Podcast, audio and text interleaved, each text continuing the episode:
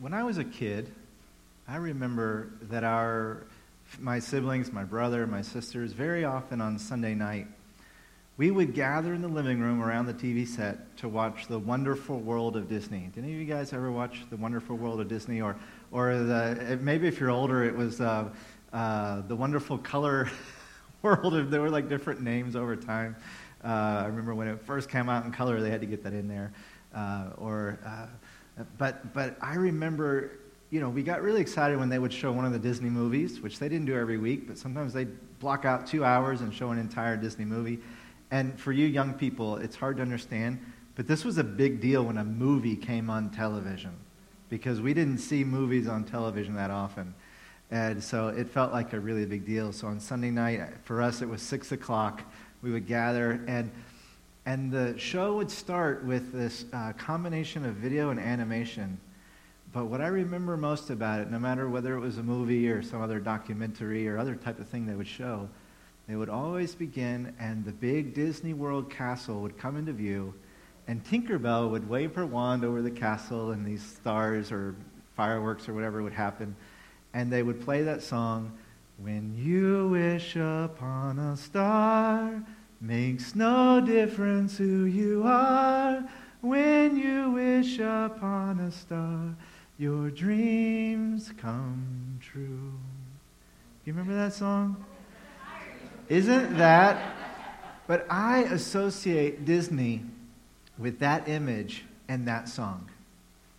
You know, when you wish upon a star, your dreams come true. And you know, for Walt Disney, that seemed kind of like it was the case. You guys ever seen any of the movies or read about this, the life of Walt Disney? You know, he was, he was an animator who had this dream that he could actually not just draw pictures and entertain people and make some money, uh, he certainly made a lot of money, but he had this dream that he could invite people into a magical place that, that you and your children could enter his dreams with him. You know, that was his wish. And it started with the animated features. You know, it, it started with things like Snow White and Pinocchio, uh, with, with seven dwarfs and wooden boys and, and um, animals that helped princesses and paupers to do whatever it was they were called to do. Uh, but then he was able to create these theme parks. Have any, have any of you been to Disneyland, the original theme park? I've never been there, but I've been to Disney World. And he was so meticulous about making that dream come alive. Did you know in Disney World there are tunnels that go under the ground so all the, the uh, I think they call them, uh, what?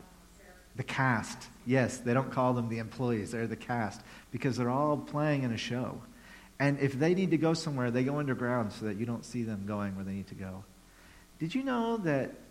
I don't know if you've ever been in the South, but it's the, the greatest miracle of Disney World is that there are no mosquitoes.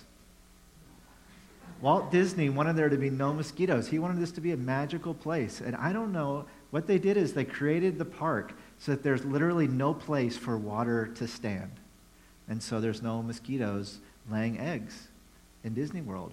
And so there are no mosquitoes there. Isn't that amazing? He wanted you to believe that you were in a magical kingdom. So it's clean, there's no mosquitoes, and you don't even see the people moving back and forth. It's really an interesting and incredible place. And some of you have been multiple times. I've been multiple times. Um, some of you haven't been, but you long to go.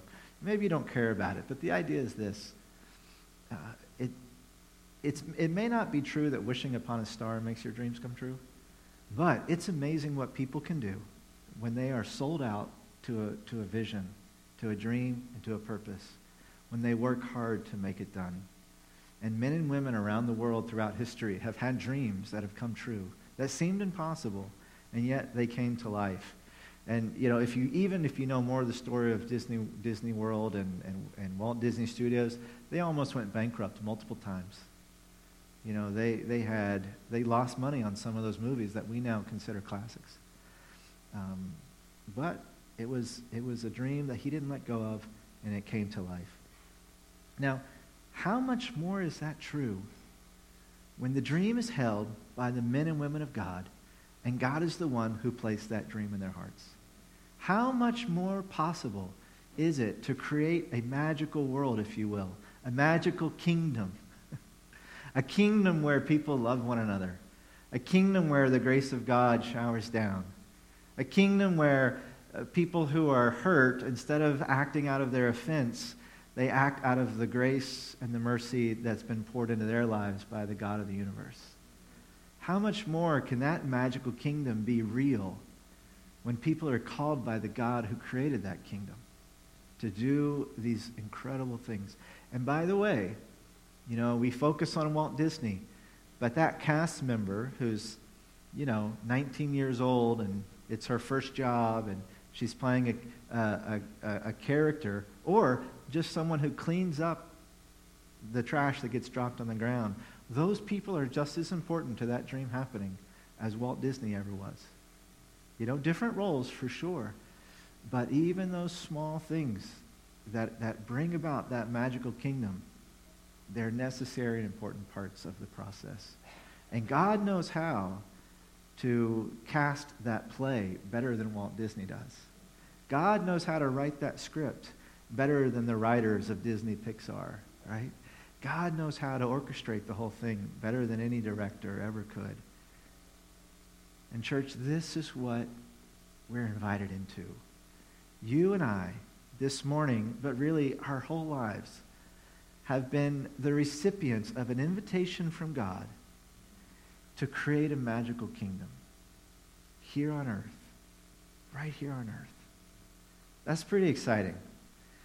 And, you know, when we read the Bible, this is what we see over and over and over again, particularly in the book of Nehemiah.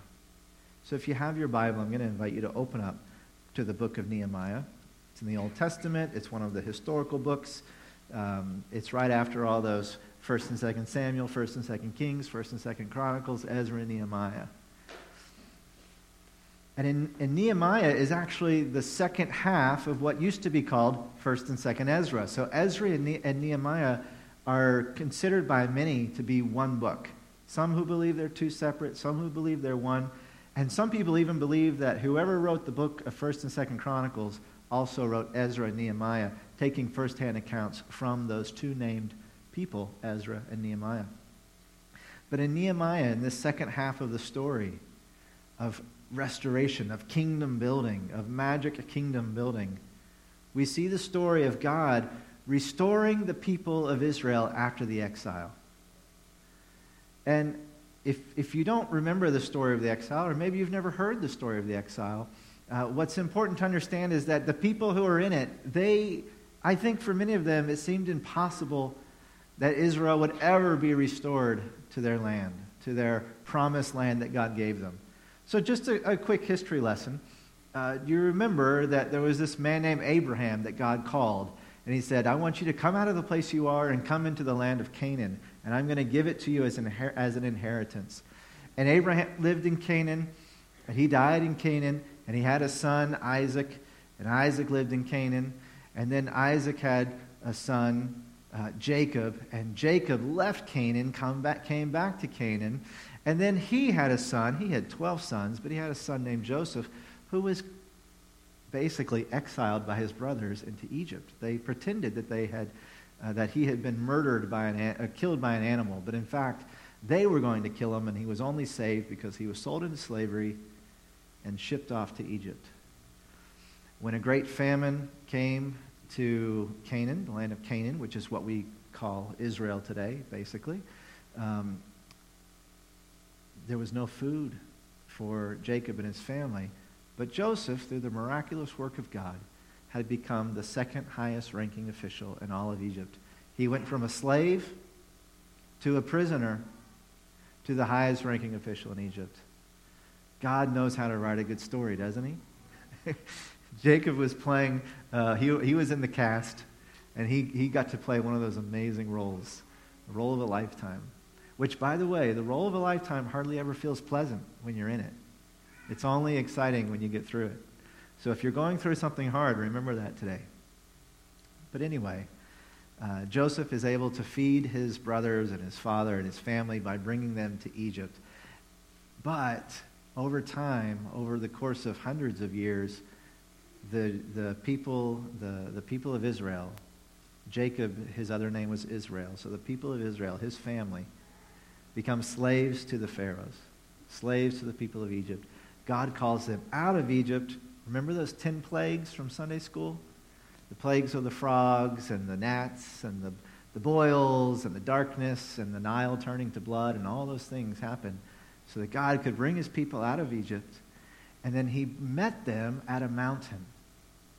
He met them at a mountain. And Moses, who brought the people out of Egypt with God's help, he met with God on that mountain, and God said, Look, Moses, here's the deal. I'm going to give you that land that I promised to Abraham. And not just a little plot where you can bury your wife and be buried yourself like Abraham had, but I'm going to give you the whole thing. All of Israel is going to take this land. It's flowing with milk and honey.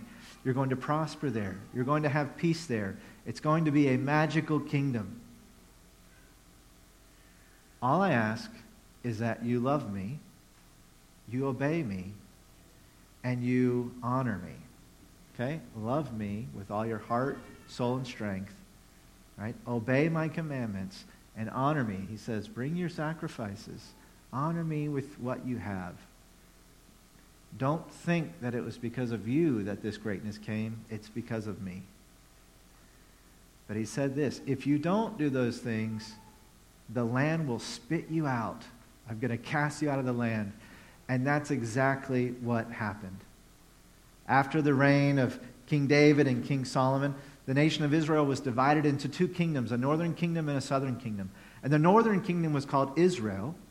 And Israel was essentially the ten tribes that rejected David's grandson, Rehoboam. So they were not faithful to David's line, and they were not faithful to God. And that kingdom, that northern kingdom, they were removed from their land by the Assyrians in 722 BC. There's no test, you don't have to remember the date. That's right. Now, the southern kingdom was essentially the two tribes of Judah and Benjamin, and also the Levites. I know I said there were 10 in the north and 2 in the south and the Levites, and I know that's 13, but trust me, it all works out in God's economy. The Levites were God's tribe, so they were not counted at that point among the 12. And so you've got Judah, which is where David is from. You've got the Benjamites, and you've got the Levites, and they stay in the southern kingdom, and they call it Judah. They were faithful to David's grandson, but they were not always faithful to the Lord. So then in 586 BC, the Babylonians kicked them out of the land. They conquered Judah and they scattered the people. Not all of them, but the, the I, I would, I kind of hate to say it, but the best and the brightest of the land they took out and put them in service. And the reason they did that is they would, whenever they conquered a place, they would take the leaders, they would take the children of the leaders, they would take the educated people, and they would disperse them so that there would be no one to lead a rebellion. This is where we get the story of Daniel and Shadrach, Meshach, and Abednego. This is where we get the story of Esther. This is where we get the story of Ezra and Nehemiah. This is where we get the prophecies of, of Jeremiah, of, of uh, uh, Zechariah, of Haggai, of Malachi. These are the stories of the exile, where the people of God are cast out into the, the dispersed among the world. Now, those 10 tribes of the northern kingdom were essentially lost to history. No one knows what happened to them, the lost tribes of Israel. And there's all sorts of interesting stories that you could, you could go uh, into all the rabbit holes on Google if you want to and find out about all the theories about those 10 tribes. But the people of the southern kingdom, they were allowed to return to Judah. They were allowed to go back in multiple waves of a return of the exiles. And these people of Judah, the Benjamites, the Judites, and the Levites, they became known as Jews. And Jews is just an English version of the name Judah. And that's where, we get, that's where they get that name. So the people of Judah are the Jews. It's those three tribes Judah, Benjamin, and Levi. Now, it took about 50 years between the first exile and the first return. And so, hopefully, you guys, if you haven't done it yet, please do. Read the book of Ezra and read the book of Nehemiah. But in the book of Ezra, we start to see that the exiles are returning and they begin to rebuild the temple. So God's favor is with them through King Darius, and they, re, they begin to rebuild the temple. There's a point where they stop. There's like a 20 year gap, but they finally do rebuild the temple, and they're able to uh, begin to restore the city. But the problem is the walls around the city haven't been repaired. And it's hard for us sometimes to re- understand the significance of walls in a city because, you know, we understand that walls don't necessarily provide that much protection. But in a time before airplanes, in a time before um, tanks, in a time before explosives and guns, these walls were incredibly important. I can't, I can't forward my slide. There we go. So, this is one of the walls around Jerusalem. Now, the walls that you see here, these were built in the 1600s by the Sultan Suleiman the Magnificent, I believe his name was. Yes, you can.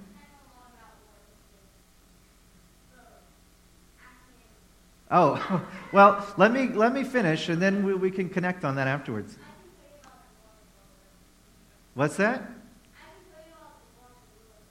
Oh, okay. Well, I tell you what, because the people at home won't be able to hear you, I'll talk a little bit about the walls and we can connect afterwards, all right?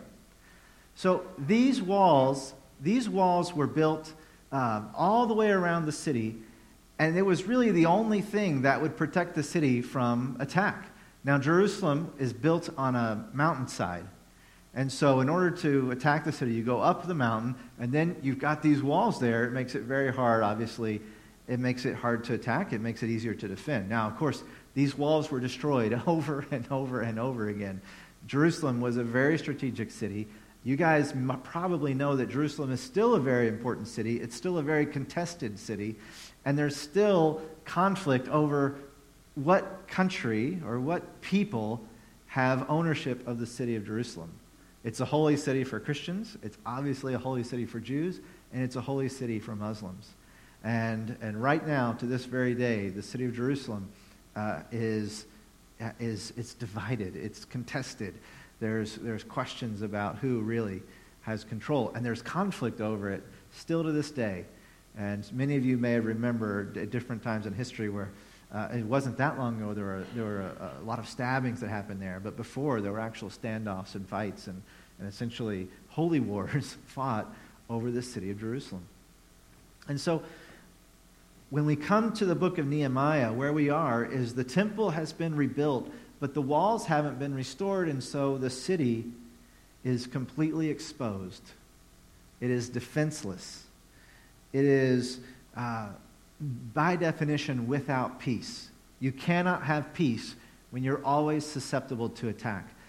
And it's still under the control now of the Persians who conquered the, the, the Babylonian Empire. The Persians control this. And King Artaxerxes I is the king of Persia during the time of Nehemiah. So, put yourself in this place historically. You're a Jewish man or woman, and you know what God had promised you. You know what your people have done, and you know that as things stand, your nation and your holy city is essentially a laughing stock of the world. God promised them that they would be a renowned nation in the world, and yet here they were, a scorned nation in the world. Imagine the depth of the regret, the depth of the pain, the anger, the sadness. Uh, you're probably feeling mixed emotions because you know it was your grandparents who ruined it for everybody. But if you were honest, you probably would recognize that the same thing that caused them to turn against God is at work in your own heart. And so you know that you're also responsible. You know that God has promised that if you'll humble yourself, He'll restore you, but He hasn't done it yet. And so you probably haven't really fully been humbled. And you're waiting, and you're wondering, and you're hoping, but you're also mourning and weeping and struggling. And in comes Nehemiah. If you look in Nehemiah chapter 1 with me, we're going to start in the first word, the first verse. The first verse starts with the words of Nehemiah, son of Hakaliah. And then this is his first person narrative story of what it was like for him. Now, Nehemiah grew up in Persia. Okay, he's living in Susa, so he's living in the capital of the Persian Empire. He's living with the king Artaxerxes. Uh, he's never, probably never been to Jerusalem. He's only heard the stories. And he hasn't seen it with his own eyes. But apparently, his brother travels to Jerusalem and comes back. We don't get all the details, but I'm imagining that, like Nehemiah, his brother, um, Hanani, was probably also in service of the king because that's what they would do. They would take these prominent families and put their children in service, and now, two generations later, these guys are adults. They're in service of the king. Hanani is able to go to Jerusalem, and when he comes back, he says, Hanani, what is it like there? What is it like for those who survived the exile and those who are back in the province? The people who never left and the people who've gone back. What is it like for them? And he hears this The walls of Jerusalem are broken down, and its gates have been burned with fire. When he hears this, what does he say? I sat down and I wept. For some days I mourned and fasted and prayed before the God of heaven. For days, Nehemiah mourns, fasts, and prays to the Lord about the city of his origin, where his people came from, that he's never seen, but he's heard about the devastation there. Guys, can you put yourself in that place? You know, those post apocalyptic movies where it's the United States and it's, you know, 2050 and New York City is destroyed and the, and the cities and the roads and everything is in shambles and there's just a few people kind of scraping out an existence, either hiding in the rubble or, you know, out in the in the rural areas, just kind of like, just barely able to survive. When you see that, does your heart ever like? Obviously, it's not. It hasn't happened, but you kind of think, oh man, if that were to happen, how sad would I be? How devastating would it be if our nation were just destroyed like that? For Nehemiah, it was the real thing. It was the real deal.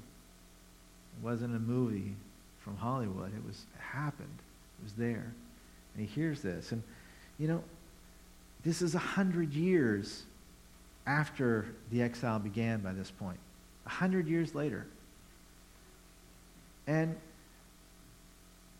Nehemiah is in this position where he's serving the person who's responsible, not necessarily for the destruction of a city, because again, that was a hundred years ago, but it's those people, right? It's those, it's those foreigners. It's those uh, conquerors. It's those, uh, you know, uh, I don't even know what we would call them today, but just like the people that you hate because they destroyed your city. And he's working for them.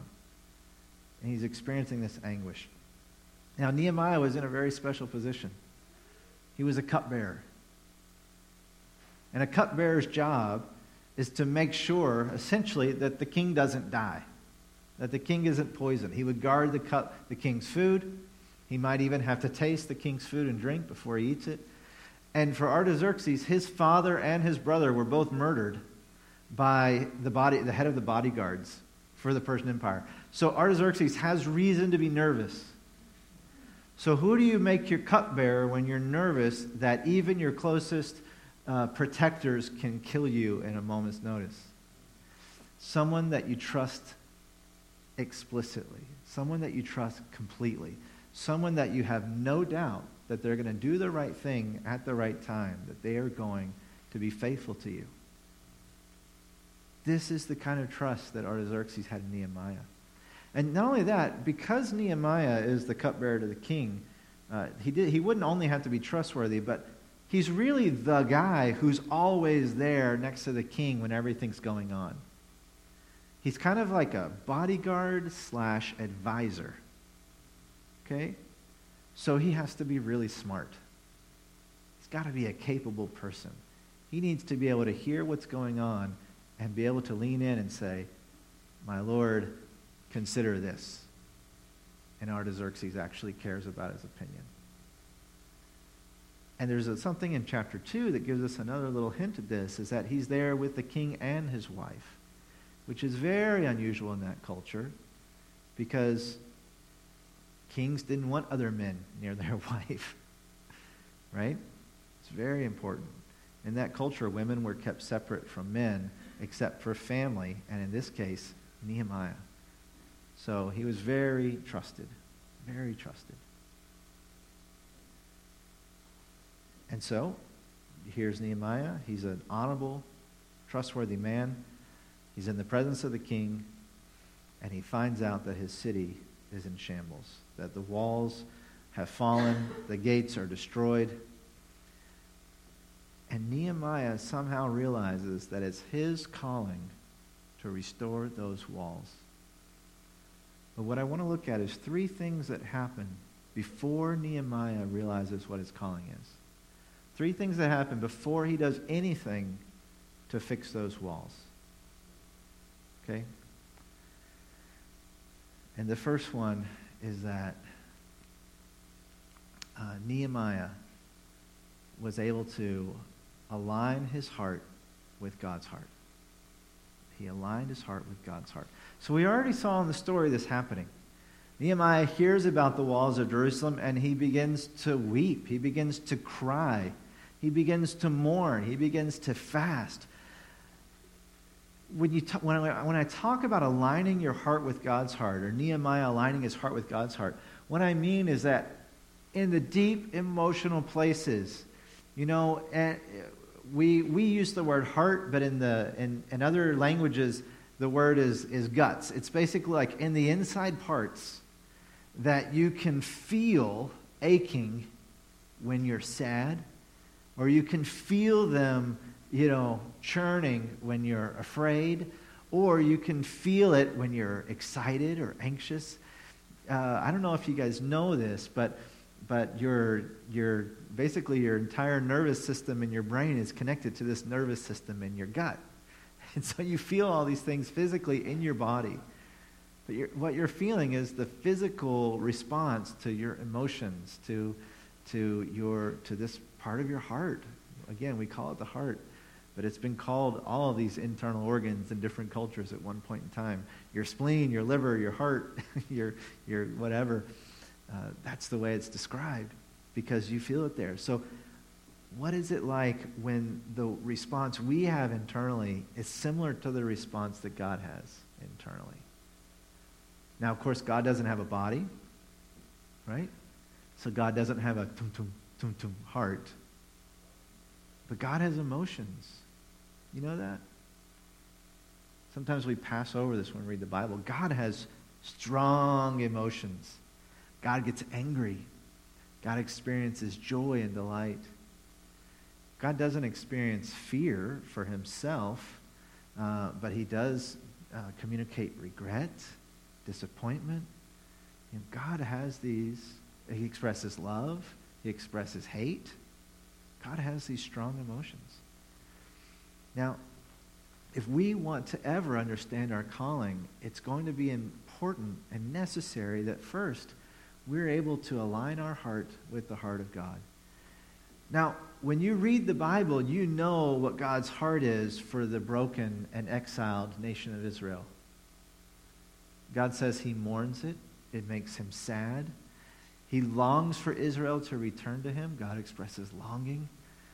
God is, uh, he's, he's basically looking forward to the time when they will turn back to him and he can restore them to the land, restore them to milk and honey, restore them to peace.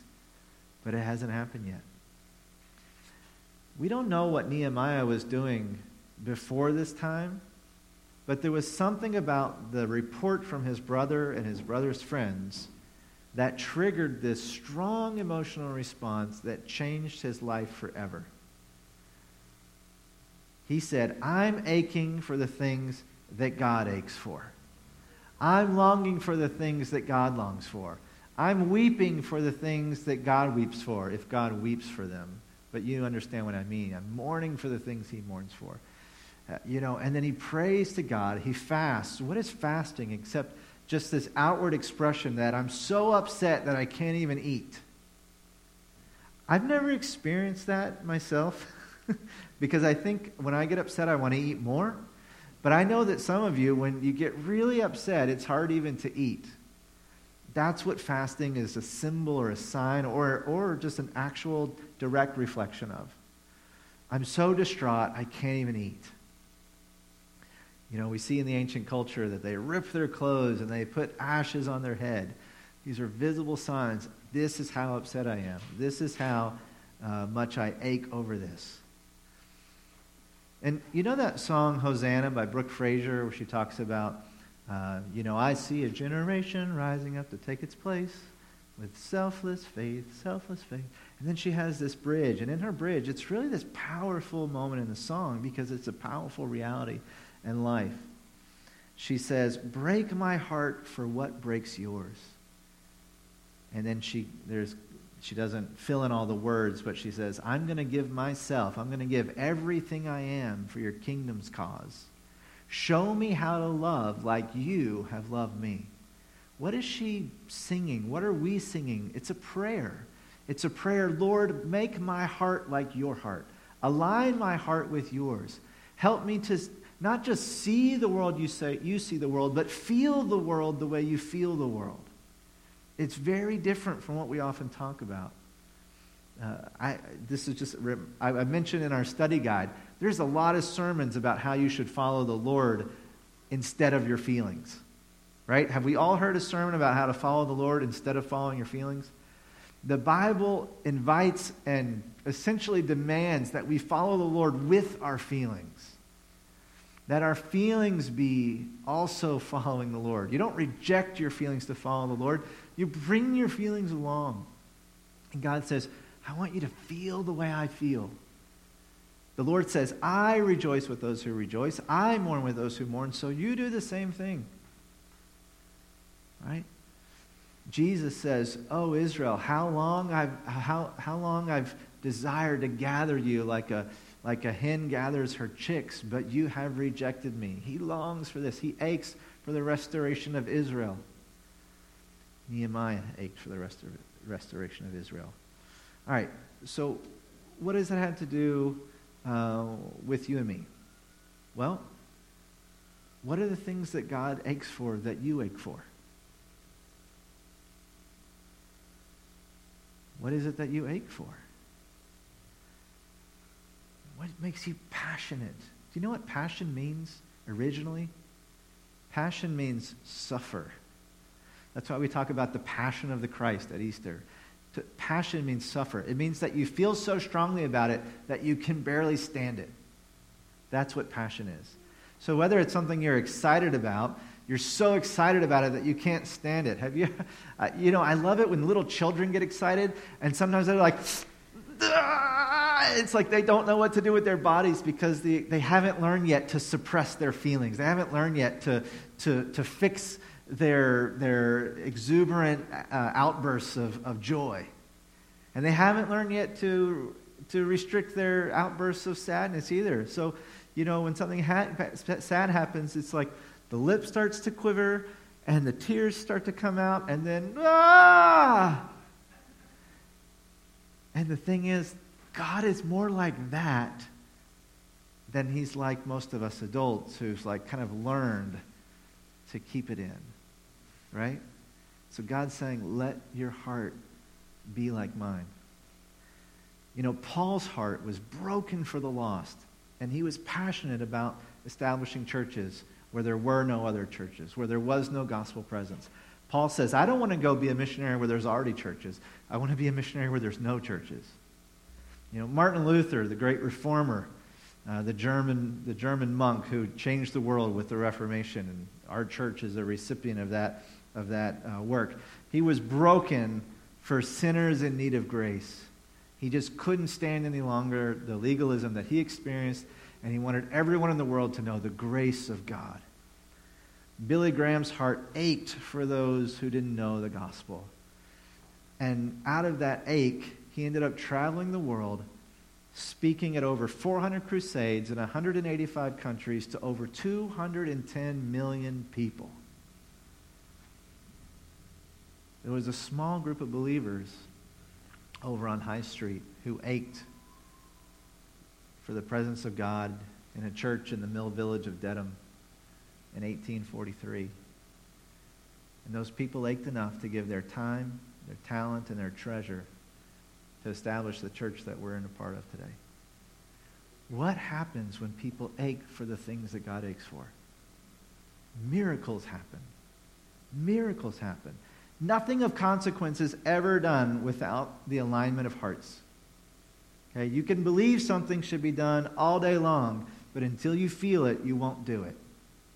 Because the pain of doing nothing has to be bigger than the pain of doing something.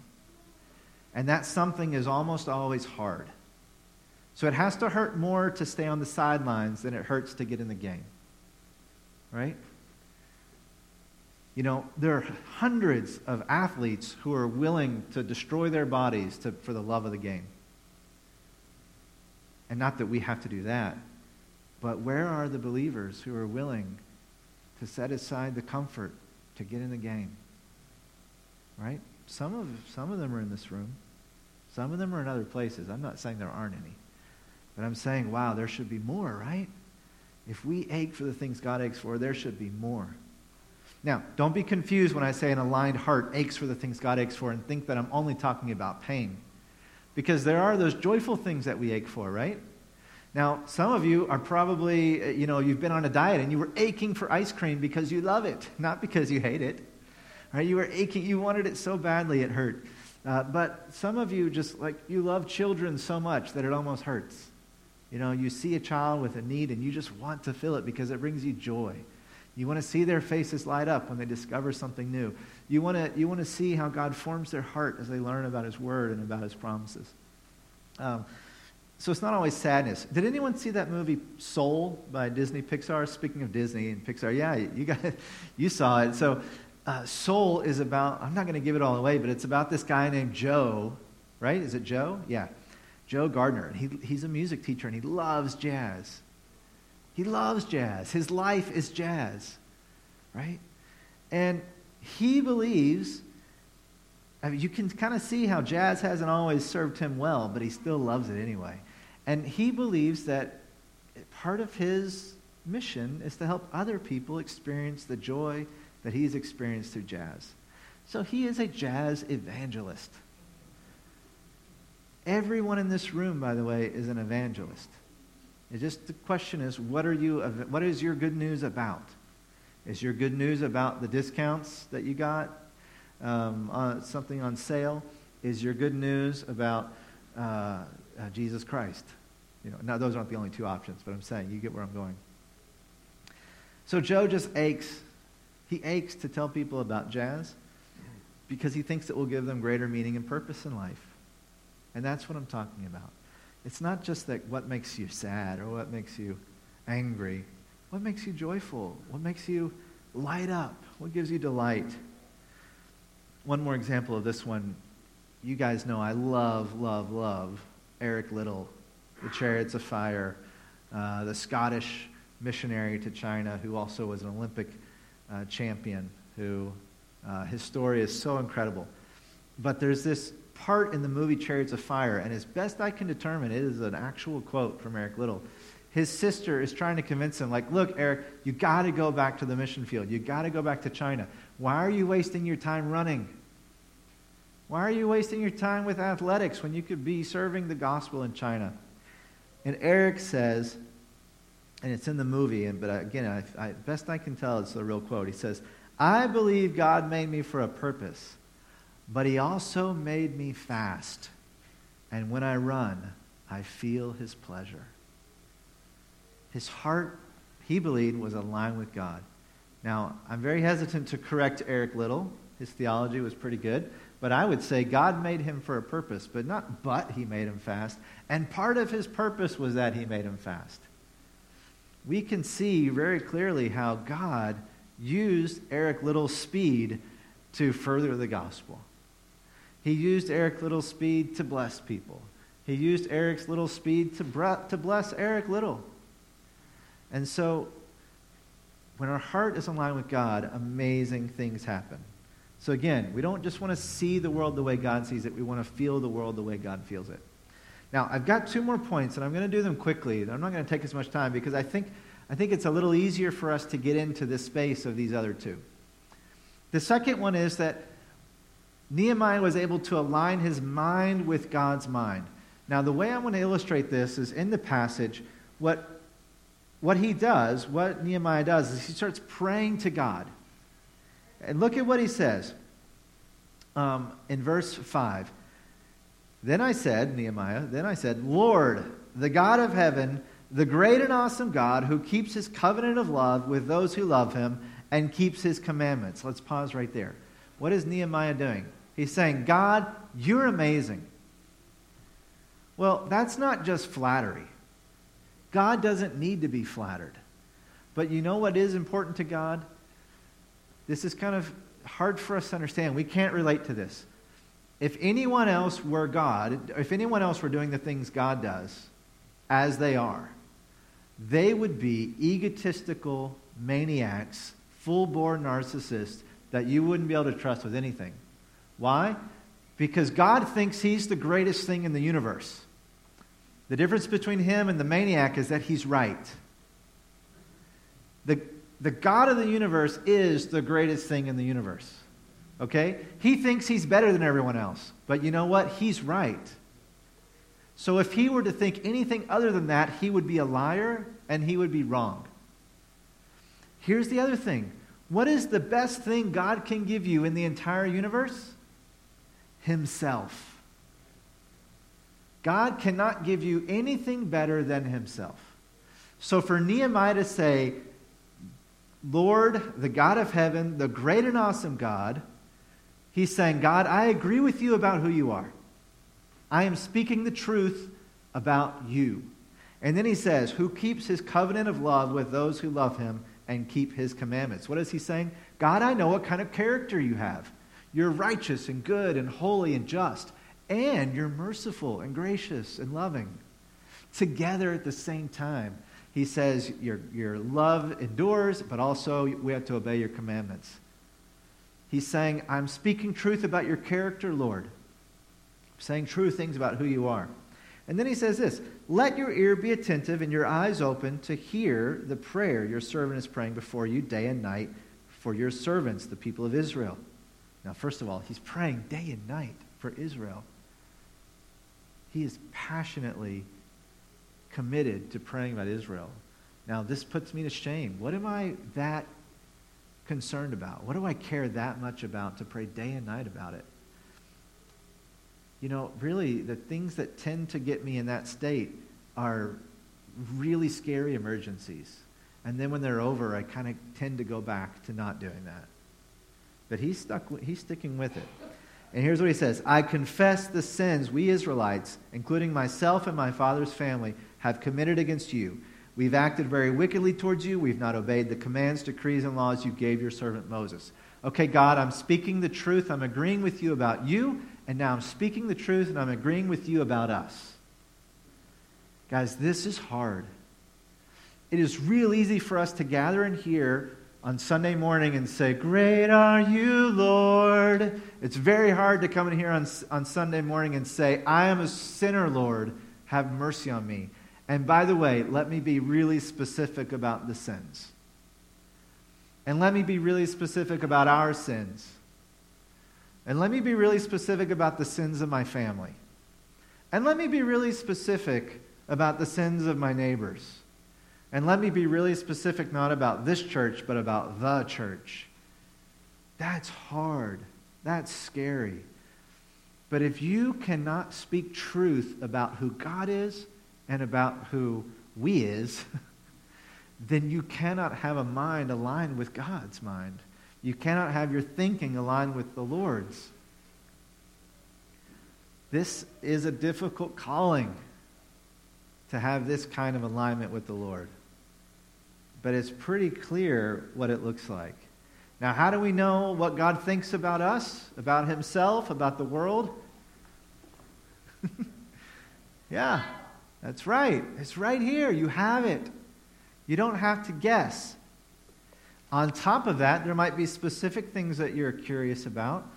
You have the Holy Spirit, and He will affirm and confirm and specify what you read here into your life if you listen.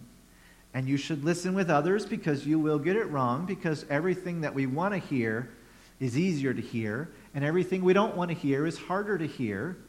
And so you need to do it with others who can say, you know what? Maybe God's not telling you that it's okay to rip off that convenience store because you wanted the extra money that, that was, you know, maybe stolen from you. So maybe that's not God's will. Yeah, let's rethink that one. If the Holy Spirit told you that, it's time to go back to the Holy Spirit and say, Can you speak a little more clearly, please? And maybe can you help me listen better? You know, so this is an important process. It's, it's a tense process. There's, there's tension there. Okay? But it's a real one. And we're going to see that Nehemiah, he is, he, he's in communication with the Lord. Right? We don't know that he had the scripture. We know Ezra did, but we don't know if Nehemiah did. And so he has the Holy Spirit, he has the Lord, he's in communication with him. He's talking to him and he's listening to him. And then Nehemiah takes it a step further. He doesn't just align his mind with God's mind, he aligns his will with God's will. Now look at this. We're going to look in, in verse 8 of chapter 1. Remember the instruction you gave your servant Moses, saying, If you are unfaithful, I will scatter you among the nations. But if you return to me and obey my commands, then even if your exiled people are at the farthest horizon, I will gather them from there and bring them to the place I have chosen as a dwelling for my name. Now, did God forget what he said?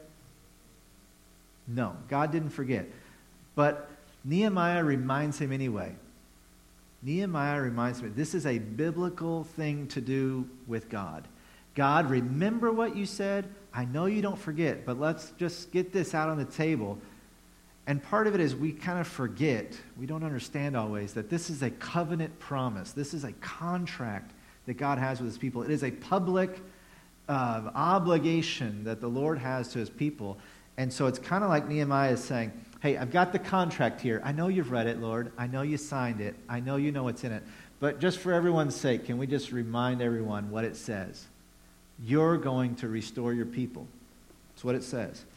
They are your servants, verse 10, and your people, whom you redeemed by your great strength and your mighty hand. Lord, let your ear be attentive to the prayer of this your servant and to the prayer of your servants who delight in revering your name. Give your servant success today by granting him favor in the presence of this man. I was the cupbearer to the king. So, what is Nehemiah doing? He's saying, Lord, I know your will is to restore Israel, so now that's my will. I know your plan is to bring back your people. So now that's my plan. Right? This is where it gets to the nitty gritty. You can ache for the thing God's, God aches for, and you can believe the things that God believes. But if you don't make your will align with God's will, you still haven't stepped into your calling. You can't. And of course, you guys know the most famous example of this is Jesus Christ in the Garden of Gethsemane and he's about to go to the cross and he's sweating blood. Right? He is in deep anguish.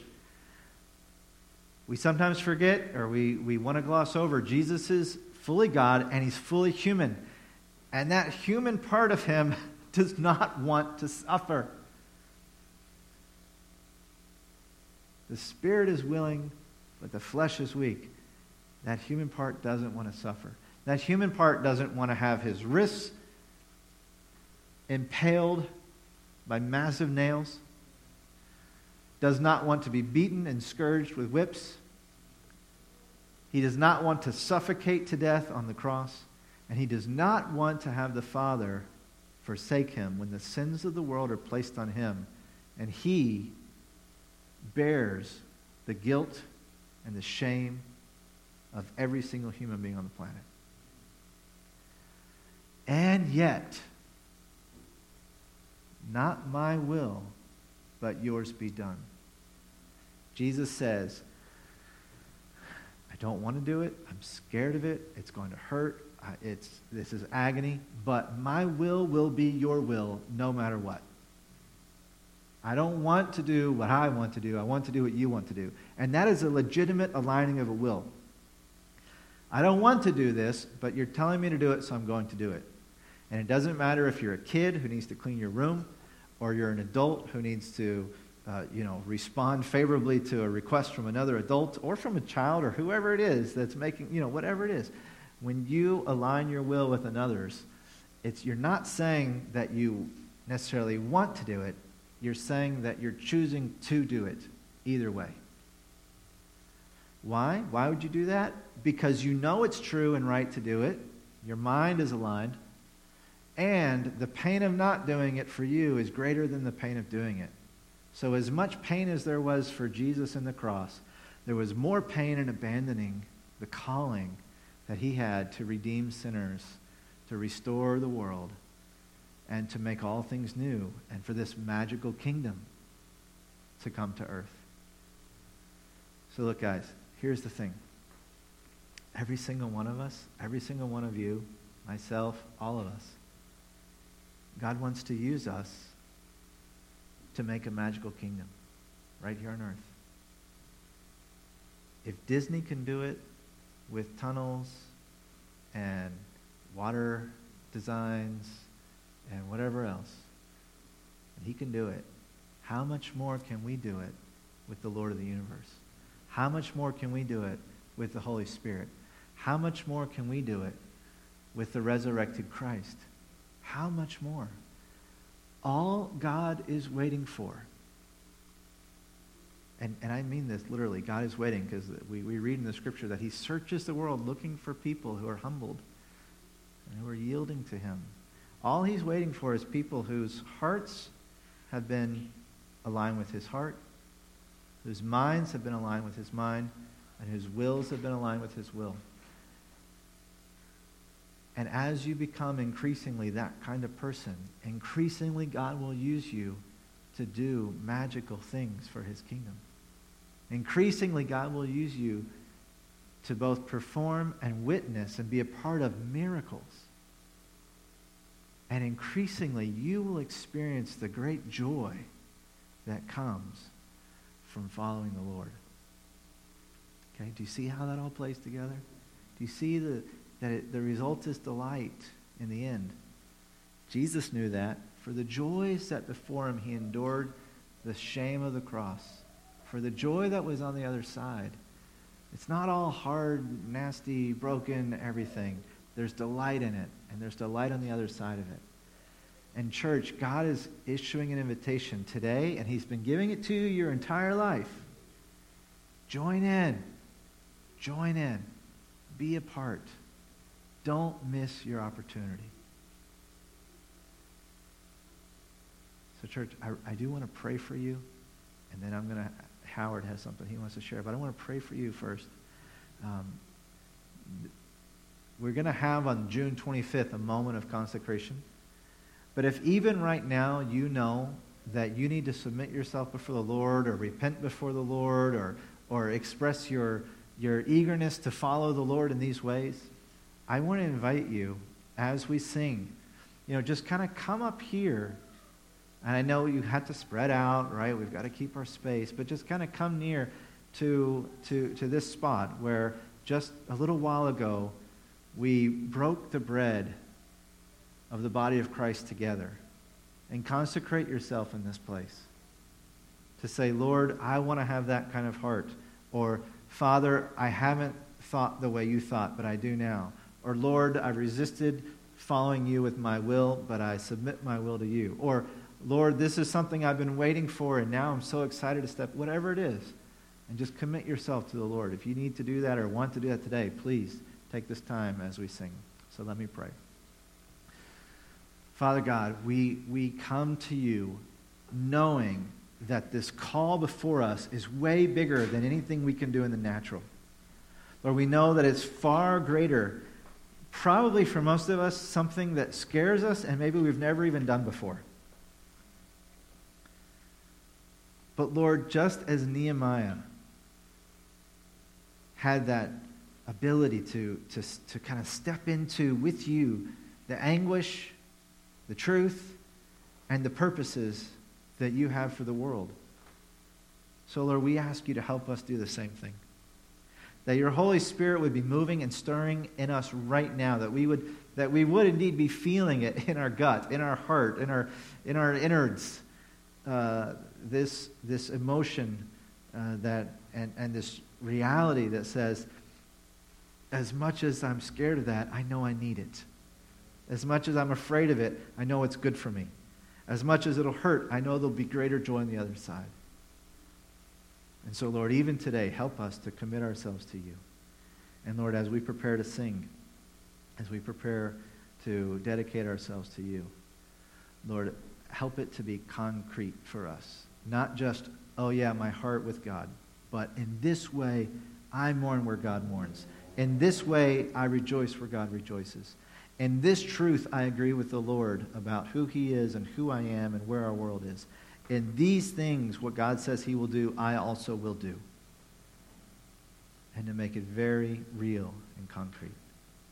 Lord, help us in that by the power of Jesus. Amen.